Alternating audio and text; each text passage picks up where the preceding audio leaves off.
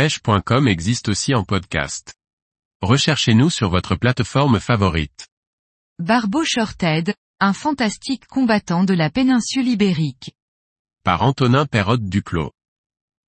Le barbeau shorthead est réputé pour avoir la plus grande combativité des espèces de barbeaux endémiques à la péninsule ibérique.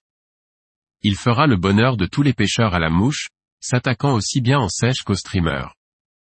Le barbeau shorthead ou barbeau à tête courte fait partie de la famille des cyprinidés.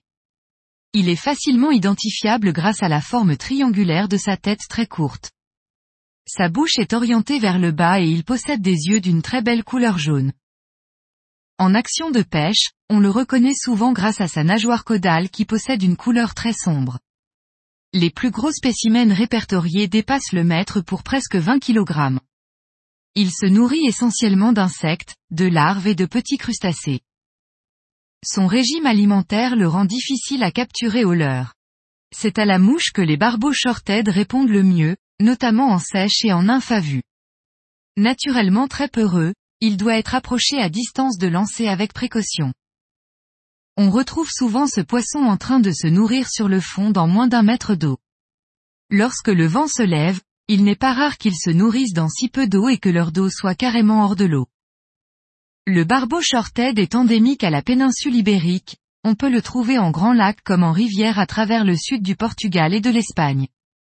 Peu recherché par les pêcheurs au leurre, sa présence sur certaines zones est peu documentée.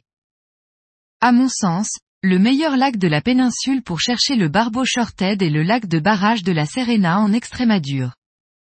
On l'y retrouve en grande quantité sur les bordures, bien que la taille moyenne se situe entre 40 et 60 cm maximum.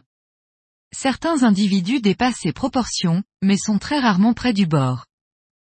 La pêche du barbeau shorthead peut se pratiquer durant une grande période de l'année.